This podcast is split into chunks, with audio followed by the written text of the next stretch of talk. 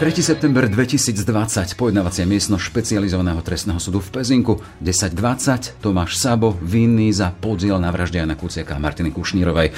Vypočul si verdikt o 25 rokoch väzenia. 10.46, Marian Kočner a Alena Žužová spod obžaloby oslobodený. To bol september minulého roku. Dnes je s odstupom 10 mesiacov jún a deň, keď má najvyšší súd rozhodnúť v otázke odvolaní proti tomuto rozsudku. Čo môžeme v prípade očakávať nakoľko je živý odkaz Jana Kuciaka aj 3 roky po tragédii z 21. marca 2018. Téma pre Petra Bardyho, ktorý bol Kuciakovým šéf-redaktorom a dodnes stojí na čele aktualit. Tento rozsudok je tak nesmierne dôležitý pre snahu navrátiť inštitúciám, respektíve konkrétne inštitúcií súdu a polícia, prokuratúry, e, dôveryhodnosť ako, ako málo čo predtým a možno aj málo čo potom. Najvyšší súd má podľa mňa v tejto chvíli v rukách e, neuveriteľnú ako keby šancu a možnosť možnosť e, prinavrátiť spravodlivosť do tohto procesu. Je útorok, 15. jún. Pekný deň želá Jaroslav Barborák. Ráno nahlas. Ranný podcast z pravodajského portálu Aktuality.sk. Ďalší z dní D v prípade vraždy nášho kolegu Jana Kuciaka a Peter Bardy. Jeho aj náš šéf-redaktor. Vítaj v štúdiu. Pekný dobrý deň prajem všetkým. Spomínam tie D-Days, dní D, tých je v tomto prípade celý rad. Poďme od začiatku, od toho 21. februára, keď k vražde došlo, cez 26. február, to si ty veľmi intenzívne spomínaš, keď sa to dozvedela verejnosť aj cez teba. Potom tie protesty na námestiach, demisia Ficovej vlády z 15. marca, zatváranie podozrivých, súdny proces až ten 3. september, ktorý sme spomínali v úvode, deň oslobodenia spod obžalovy Kočnera a Žužovej. Čo to bude za deň D, ten dnešný? Peter. Ja už ako keby, že niekedy mám pocit, že mnoho z tých dní, ktoré si spomínal, sa mi zliali do nejakého celku, ktorý, ktorý proste súhrne nazývam vyšetrovanie a dokazovanie e, účasti e, vrahov a objednávateľov vraždy na skutku, ktorý, e, ktorý vlastne vyvrcholil tým, že zavraždili Jana a Martinu. Čiže ja už niektoré z tých dní som ako keby že vytlačil z mozgu alebo z pamäte trochu, trochu nabok a Ale fokus... ktoré tam zostávajú? Poď, toto silné. Áno, akože určite, že ten, ten, ten 26. respektíve 27. E, február, no tak to je niečo, na čo do smrti nezabudnem. To bolo, to, to, na to nezabudnem a veľmi nerad sa k tomu vraciam, lebo to oživuje proste tie spomienky. deň, keď sa dozvedel. Áno, deň, keď som sa dozvedel a deň, keď sa vlastne všetko to začalo okolo nás diať a keď sme nevedeli vlastne, čo, čo sa stalo, kto to mohol byť a keď sme sa snažili dokončiť Janovú reportáž o Talianoch na východe Slovenska, keď som absolvoval absolvoval niekoľko vypočúvaní, výsluchov, keď som sa stretol s viacerými predstaviteľmi, či už slovenskej policie, alebo som eh, telefonoval s predstaviteľmi vtedajšej vládnej moci a keď som komunikoval veľa s ľuďmi z Európskej komisie, z Európskej únie a z médií z celého sveta, aby som nejakým spôsobom eh, upriamil pozornosť aj na tento prípad, lebo som sa bál, aby to nebolo desi zametené pod koberec a aby to bolo vyšetrené riadne a profesionálne Čiže tých dní D ja som mal viac a sa mi nejakým spôsobom možno už aj zliali do nejakého celku, o čom som hovoril. No a keď si sa pýtal na ten e, útorkový rozsudok alebo na, ten, na to pojednávanie na Najvyššom súde Slovenskej republiky, no tak to je pre mňa niečo, čo nazývam ako si nielen dňom D, ale aj snahou alebo možnosťou o nápravu e, toho, čo sa udialo na špecializovanom trestnom súde v septembri minulého roku z môjho pohľadu a potom, ako som si niekoľkokrát prečítal odôvodnenie e, rozsudku e, o oslobodení Žužove s Kočnerom, som nadobudol pocit, že naozaj ten senát, ktorý o tom rozhodoval, niektoré veci nedotiahol podľa mňa tak, do takého konca, ako mohol a ako mal. K niektorým veciam nepristúpil možno tak, ako by pristúpiť mal a najvyšší súd má podľa mňa v tejto chvíli v rukách e, neuveriteľnú ako keby že šancu a možnosť e, prinavrátiť spravodlivosť do tohto procesu. Hej. Poďme konkrétne k tomu, čo by sa malo napraviť. To, teda z tvojho pohľadu, berieme to predsa len si za involvovaný si v prípade, čo podľa teba bolo treba a je treba napraviť. V prvom rade je dôležité povedať, že tým, že som priamo zainteresovaný do tohto prípadu, lebo zavraždili mne blízkeho človeka a kolegu, tak e, môžem byť v niektorých veciach veľmi neobjektívny, skôr subjektívny a že, že jednoducho sa ma to bezprostredne dotýka, takže som priamo zaangažovaný. Každý to pochopí, a tak berieme.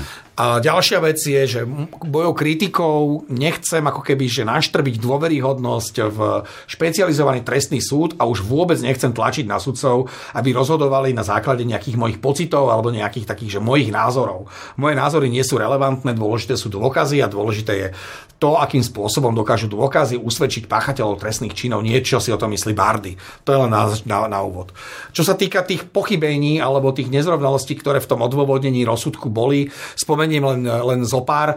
Ten prvý je napríklad fakt, že dezinterpretovali e, svedeckú výpoveď Zoltana Andruškova, kde spochyb, ktorá, na základe ktorej bola vlastne spochybnená jeho dôveryhodnosť, čo považujem za obrovskú chybu, pretože Zoltán Andruško nikdy nespochybnil svoje svedectvo proti Žužovej a Kočnerovi a v, a v odôvodení e, oslobodzujúceho verdiktu pre, e, pre Žužovu s Kočnerom to jednoducho znie tam, že Senát nemal dôveru v jeho výpoveď, pretože on sám spochybnil svoju, svoju výpoveď voči ním. To tam nikdy v jeho výpovedi neodznelo. A ďalšia vec tých väčších vecí bola tá, že Senát pripustil prijať trímu komunikáciu v tríme ako dôkazový materiál, ale na druhej strane sa k tej debate v tríme e, vyjadroval ako ku e, nezašifrovanej komunikácii dvoch ľudí, čiže Žužovej s Kočnerom. A pritom bolo už od začiatku všetkým jasné a všetci sme čakali, že, že, že vzíde nejaká znalecká štúdia, ktorá, ktorá jednoznačne označí tú trímu ako zašifrovanú komunikáciu a kde odborníci e, na, na túto vec jednoducho, že erudovaní a kompetentní vysvetlia, čo ktorá šifra v tej komunikácii znamenala, aby sme tú komunikáciu zasadili do kontextu udalostí, ktoré sa stali a do kontextu výpovedí svetkov vrátane Zoltana Andruškova. A keby sme si, alebo keby si Senát s prokurátorov urobili túto domácu úlohu, tak jednoducho by, by tam povyskakovali tie veci, e, o ktorých sa Žužová s Kočnerom baví, v kontexte toho, ako to bolo naozaj, že tam neboli, že zuby nie sú zuby a že, že, že ten sneh má tiež nejaké, nejakú, nejaký iný symbol a že tá 500 s tým nápisom anglickým sun a s lepkou proste je tiež nejaký odkaz, ktorý neznamená to, že to je 50 už a lepka. Takže e, ja to tu nechcem ako keby že teraz vysvetľovať tie symboly, pretože si myslím, že na toto sú kompetentní iní ľudia a už dnes vieme, že existuje štúdia vedcov z Univerzity Komenského, ktorí jednoducho označili túto komunikáciu za šifrovanú a teda pokiaľ e, najvyšší súd rozhodne, že bude prípad vrátený Senátu špecializovaného trestného súdu, tak je veľmi pravdepodobné, že by už e, posudzovali túto komunikáciu nie na základe toho, čo v nej je napísané, ale hľadali by za tými šiframi skutočný význam. Čiže toto som náskôr spomenul len dve také najvýpuklejšie veci. Myslím si, že, alebo bolo tam týchto ako keby, že z mojej strany, že pochybení alebo nedotiahnutých vecí viacej a tým pádom ako keby ne, nemôžem dnes odstupom 9 mesiacov aj s väčšou znalosťou toho odôvodenia rozsudku uh, hovoriť o tom verdikte, že bol z mojej strany argumentačne uh, zvládnutý a vysvetlený. Čiže myslím si, že Najvyšší súd môže tieto pochybenia napraviť. Hej. No a poďme k tomu Najvyššiemu súdu. Dnes práve bude rozhodovať ako a čo ďalej. Aké sú jeho možnosti? Ja úplne nie som zbehlý v, v kompetenciách Najvyššieho súdu, ale Najvyšší súd je dnes, veľmi zjednodušene to vysvetlím, že môže buď potvrdiť verdikt špecializovaného trestného súdu, Aha. alebo to vrátiť tak. na ďalšie došetrenie. Čiže Senát nemôže zvrátiť e, rozhodnutie Najvyššieho súdu, môže ho len potvrdiť, alebo dať ten prípad e, dodatočne k ďalšiemu došetreniu. Čiže možnosťou je to, že Kočner so Žužovou zostanú oslobodení po dnešnom rozhodnutí? Je to jedna z možností. Uh-huh. A ako sa pozeráš na to ako možnosť? No, No, ja si to nepripúšťam, ja som proste presvedčený o tom, že a opäť sa vraciam k tomu, že tam do, do veľkej miery e, zohráva môj subjektívny názor na to e, celé proste rolu, ale ja som presvedčený o tom, že Marian Kočner mal najväčšiu motiváciu na to, aby si objednal vraždu Jana Kuciaka, ktorý bol pre neho reálne veľkým biznisovým problémom a vedel, že ak bude Kuciak robiť ďalej svoju prácu, tak e, on bude mať problém nielen s biznisom, ale aj so zákonom, lebo že policajti začali na neho pozerať nie ako na človeka, ktorého treba chrániť, ale aj na človeka, ktorého treba vyšetrovať. Čiže už aj tí vplyvní ľudia, ktorí nad ním držali ochrannú ruku, dávali trošky tie ochranné ruky od neho preč. Čiže myslím si, že Marian Kočner mal najväčšiu, najväčšiu motiváciu dať zavraždiť Jana Kuciaka a odhliadnúť od toho, že Zoltán Andruško jednoducho je to človek, ktorý nepoznal Kuciaka, nepoznal ani jeho prácu a dnes je v tej reťazí ľudí, ktorí, sú za, ktorí boli zakomponovaní do objednávky vraždy a realizácie na úrovni toho, kto si mal tú vraždu objednať, to je proste hlúposť. Čiže po, z môjho pohľadu je, je, je Kočner ten, kto si objednal e, Janovú vraždu a, a pevne verím, že, že dôkazy, ktoré sú a, a aj to, že čo sa podľa mňa že nedotiahlo dokonca v, tých, v tom dokazovaní v, v prípade prvostupňového súdu e, presvedčia najvyšší súd, e, aby ten prípad vrátil špecializovanému trestnému súdu. Si ešte veľmi živo pamätám ten moment, keď toho 3. septembra vyšiel ten teda rozsudok špecializovaného trestného súdu o tom, že ich oslobodzujú. Aké ticho bolo u nás v redakcii na tej popoludnej porade, takéto zvláštne napätie toto neočakávaš, neobávaš sa toho, že sa to stane dnes? Ja už naozaj neviem a ja nechcem ani veštiť a nechcem ani nejaké svoje priania úplne tu deklarovať, ale ja som bol vtedy na súde a bolo to hrozné, bolo to fakt, že hrozné. A už takéto niečo druhýkrát, uh, ja to už aj z úcty a z rešpektu k, k rodinám, k pozostalým. Proste to je, to je podľa mňa, že, že niečo, čo je až, až absurdné, že sa rodičia, e, ktorí, sú, ktorí tam sedia, dozvedajú, že Kočner so Žužovou sú nevinní a v odôvodnení je napísané, že, že síce nevylučuje sa rád, že by to mohli byť oni, ale je tam nedostatok dôkazov. A my žijeme tri roky s tým prípadom a už sme naozaj tak veľmi vnútri v tom prípade, poznáme detaily spisov, ktoré sme mohli nahliadnúť aj vďaka tomu, že rodiny e, Martiny a Jana sú, sú poškodenými v prípade, teda majú, mali možnosť nahliadnúť do spisov. Čiže títo ľudia detálne poznajú spisy, oni, oni prišli o najbližších a teraz sa dozvedia, že Kočner so Žužovou to mohli byť, ale, ale že je nedostatok dôkazov. A my tam tie dôkazy jednoducho vidíme. Ono je to niekedy naozaj, jak v Metrixe, keď vám vyskakujú také tie, tie čísla z, z veľkého množstva dát a vidíte, vidíte tie čísla a viete sa v tom celom vyznať. My sme už tak veľmi e, zainteresovaní v tom prípade, aj, aj v jeho vyšetrovaní, aj v tom dokazovaní, že nám už naozaj príde na, úplne že, že jasné, že ako to celé mohlo, malo byť, alebo ako to bolo a kto to bol. Hej, ale predsa len žijeme v právnom štáte, kde rozsudok vydávajú súdy. Presne tak. A aktuálne sme práve na tej inštancii Najvyššieho súdu, kde sa v podstate odvolali. Áno, a ja nechcem strany. vôbec už spochybňovať mm-hmm. inštitút súdu na Slovensku. Ja som proste človek, ktorý je, ktorý je totálny zastanca inštitúcií, demokratických inštitúcií v, v štáte a som si istý, alebo verím v to, že, ak na, že akýkoľvek rozsudok Najvyššieho súdu Slovenskej republiky bude vyargumentovaný e, takým spôsobom, aby bol dôveryhodný, aby bol profesionálne dobre zvládnutý a aby bol objektívny a nestranný. Čiže ja sa neobávam sa toho, že by tam došlo k nejakej manipulácii e, toho rozsudku a na objednávku niekoho. Toto si vôbec nepripúšťam. Verím e, Najvyššiemu súdu, verím aj Senátu, ktorý, ktorý o tom e, rozhodne a, a ako Peter Bardy, osoba Peter Bardy, verím, že to bude zároveň e, taký verdikt, ktorý ten prípad vráti späť na Senátu špecializovaného trestného súdu, aby ten mohol pokračovať vo svojej práci a aby mohol usvedčiť údajných objednávateľov vraždy. Čiže na základe penza tých informácií, ktoré máš, spomínal si, mal si možnosť a máme tu v rámci niektorých možnosť náhliadnúť do toho, čo tam je. Uh, veríš vo výhybku, že sa ten prípad vráti na špecializovaný trestný súd? Tam sa sklonuje aj to, že by sa mohol po prípade zmeniť Senát, že by to už neriešili Senát uh, No, ten Sabovej. zmena Senátu je trošku taká ošemetná vec, lebo tým pádom by začalo celé dokazovanie od začiatku a čiže vrátili by sme sa v čase o rok a museli by sme všetko na novo absolvovať. Neviem, nechcem nechcem to posudzovať, či to je dobrý alebo zlý nápad, či to je dobré riešenie alebo zlé riešenie. Toto mi naozaj ne, ne, akože neprislúcha. A ja len z, naozaj z úcty k tým rodinám, ku Hucekovcom a k pani Kušnírovej a k jej rodine, e, aby opäť museli absolvovať e, všetky tie, roko, tie, tie zasadnutia Senátu, tie výpovede a celé to dokazovanie. Ja ich mám ľudsky veľmi rád a, a snažím sa ako keby vcítiť do, do ich e, situácie a bol by som rád, keby namiesto toho, aby boli, aby trávili svoj život na súdoch pred, pred senátmi, trestných, pred trestnými senátmi, aby ho radšej mohli žiť s, s pietnou spomienkou na, na svojich príbuzných a zamilovaných, o ktorých prišli, aby mohli aspoň trošku znovu žiť e, život, ktorý, ktorý už nikdy nebude taký, ako bol predtým, ale aspoň nejaký život. A ďalšie opakovanie týchto všetkých e, procesov by im určite neprospelo. Na druhej strane, keď sa vrátime v, v, do minulosti v rámci tohto prípadu, podľa rozhodnutia toho prvého stupňového súdu, dôkazy neboli natoľko silné a presvedčivé, aby ich Senát odsudil bez pochybnosti, teda tých Kočnera a Žužovu. Stojí to asi za to, aby to bolo teraz nepriestrelné a bez pochybností a to bude, na to treba, bude treba aj nejaký čas. A to tak musí byť. My tu teraz, akože veľa ľudí sa ma pýtalo, veľa novinárov sa ma pýtalo, že, že čo pozitívne mohla priniesť vražda Jana Martiny. A ja hovorím, že nič. Proste, že vražda neprináša nič pozitívne. E, my sa musíme na vražde nie že poučiť, ale odraziť sa od nej a pokiaľ chceme raz povedať, že žijeme v právnom a spravodlivom štáte, tak jednoducho preto musíme niečo urobiť. A niečo preto musí urobiť Peter Bardy, niečo preto musí urobiť Jaro Barborák a niečo preto musí urobiť aj súdna samozpráva, súdcovia a prokurátori a policajti. A bez toho, aby sme sa všetci nepričinili k tomu, o to, že, že budeme žiť v právnom a spravodlivom štáte, tak to jednoducho nedosiahneme.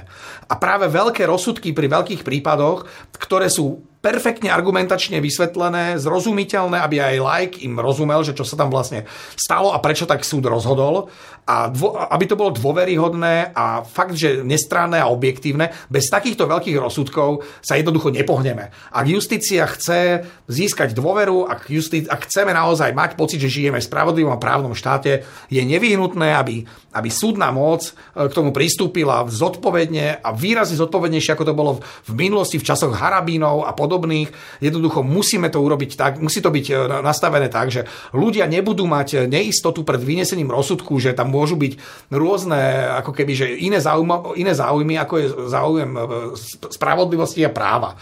Čiže ja si to ani neviem, pre, ten, tento rozsudok je tak nesmierne dôležitý pre snahu navrátiť inštitúciám, respektíve konkrétne inštitúcii súdu a polície a prokuratúry e, dôveryhodnosť ako, ako málo čo predtým a možno aj málo čo potom. E, nespýtam sa to, čo si hovoril, čo dobre priniesla vražda, ale e, keď to nazvetieme z inej strany, priniesla, to je nespochybniteľné, zemetrasenie a na rôznych úrovniach. Počuli sme to padli garnitúry, vymenili sa, bola to nejaká požiadavka z volieb, z ktorej vzýšla aktuálna garnitúra, ktorá sa ale tiež v tých svojich zámeroch v úvodzokách riedi. Chcem sa spýtať po tých troch rokoch a po tom celom, čo sme absolvovali od toho, čo sa stalo Janovi a Martine, cez to, čo spôsobilo ten hnev ľudí, akým spôsobom vyhnal politikov z ich, napríklad z úradu vlády, potom e, cez ďalšie voľby, cez tie XY sedení súdnych, čo dala dnešnému dňu, aktuálnej situácii, keď vieme, že v čom sme v tom kontexte, máme tu vojnu policajtov, máme tu spochybnenú Slovenskú informačnú službu, vidíme výmena na poste premiéra a, a nevieme, kam ideme, že aký zmysel v úvodzokách malo to zemetrasenie po tom, čo sa Janovi stalo. V čom to vidíš ty? Ja si myslím, že tá vražda nemala žiadny zmysel. My sa jednoducho tu nemôžeme tváriť, že my ideme meniť e, systém spoločnosti potom, ako zavraždia nevinných ľudí, z ktorého jeden sa snažil o to, aby, aby zlí ľudia boli, boli potrestaní za, alebo aby boli stíhaní za to, čo zle robia. Toto má robiť policia, toto majú robiť orgány činné v trestnom konaní, na to tu máme prokuratúru a, a ďalších ľudí. Čiže tu je celý systém bezpečnostných zložiek od tajnej služby až po, a ktorí končia prokurátorov a, prokurátorov a neskôr súdom, ktoré o tomto majú rozhodovať.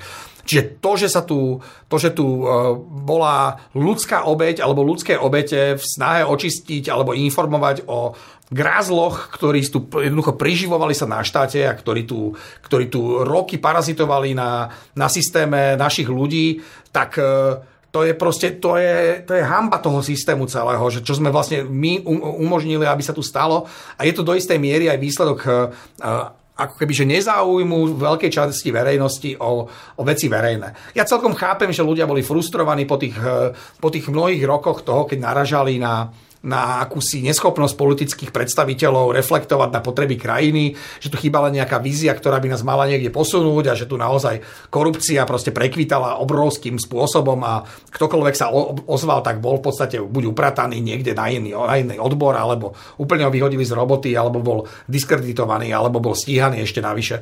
Čiže toto všetko som rozumel.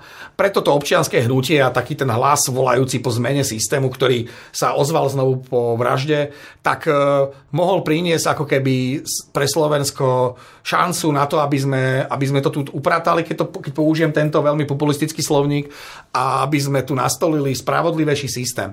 No, a tu zase narážame na kvalitu politikov, ale aj na kvalitu voličov, že voli, aké, ako sa na Slovensku volí, alebo teda koho ľudia volia a, a čo, akým spôsobom politické strany na Slovensku fungujú. Ja tu teraz nechcem kritizovať nikoho konkrétneho, ani zo strany opozície, ani zo strany koalície. Jednoducho voľby rozdali karty tak, ako rozdali.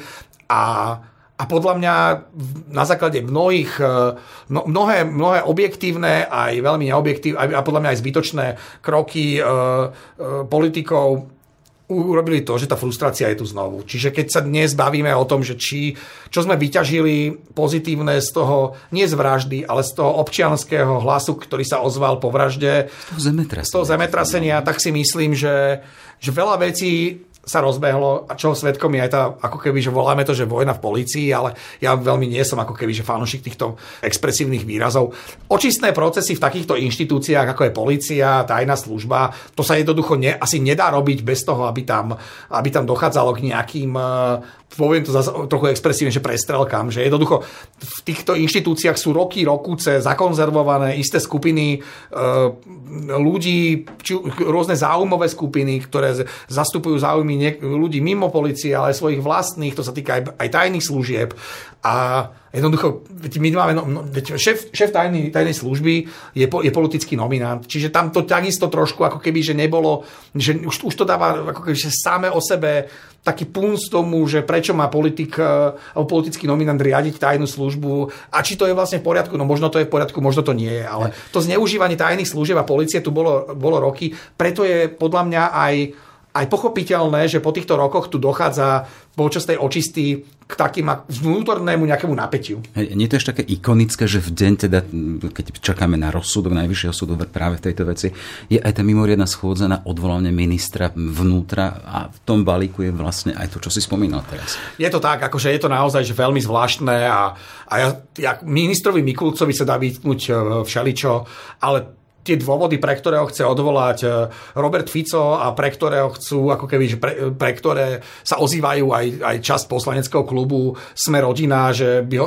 takisto zahlasovali možno za, za to, za odvolávanie ministra, alebo že proste sa ten ich negatívny postoj voči, voči krokom ministra Mikulca sa môžu ukázať na tejto, na tejto schôdzi, tak to len ukazuje, že alebo to nie je pre mňa dôvod na odvolávanie tohto ministra. Tam sa Robert Fico tu nainštaloval do, do, do, na, na posty proste ľudí s reputáciou, ktorá je, že kilometr pod reputáciou ministra Mikulca. Policaj, ministrom vnútra bol Robert Kaliňák, ktorý mal biznis s daňovým podvodníkom Ladislavom Baštrnákom. Pre, e, policajným prezidentom bol Tibor Gašpar, rodinný príslušník, rodinný príbuzný s Miroslavom Bederom, nitrianským oligarchom. E, šéfom e, protikorupčnej jednotky NAKA bol Robert Krajmer, ktorého manželka mala, mala s Bederom e, biznis Monika Jankovská, štátna tajomnička na ministerstve spravodlivosti, ktorá bola nominantka Smeru sociálna demokracia, to bol človek s totálnym prepojením na, na všetkých týchto ľudí, o ktorých sa tu dnes rozprávame ako o, o symboloch systému našich ľudí a nejakého že podozrení z korupcie vo verejnom, vo verejnom živote. Peter Hraško, šéf NAKA, to bola vyslovene postavička v rukách Krajmera a Gašpara, to, čiže keď, keď, e, keď Robert Fico, ktorý tu roky, teraz ešte Dušan Kovačík do toho ako špeciálny prokurátor.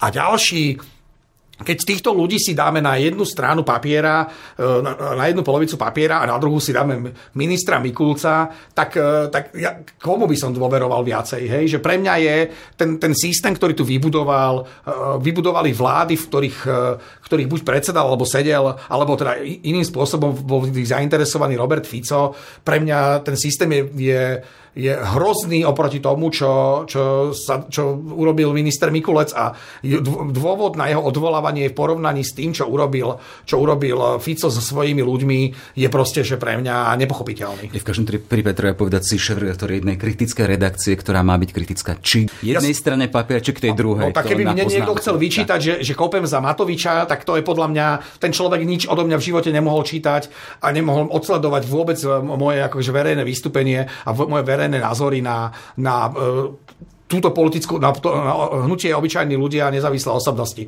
Čiže keď e, dnes tvrdím, že odvolávanie ministra Mikulca e, za, za dôvody, ktoré mu vyčíta Robert Fico, nie je podľa mňa téma, tak to nehovorím, pretože by som tu sedel v tričku Olano, ale že, že si myslím, že, že to naozaj že téma nie je. Aj pre tých, ktorí nás nevidia, áno, áno, áno. v bielej košeli. Mám bielu košelu. Hej, ten dnešný deň, ako hovorí, že veľmi dôležitý, rozhodujúci pre ďalšie smerovanie celej kauzy, aktuality, portál Aktuality.sk tomu budú venovať aj patrí patričnú pozornosť, len v krátkosti nám predstav, čo všetko budeme môcť počuť, vidieť a čítať u nás dnešný deň.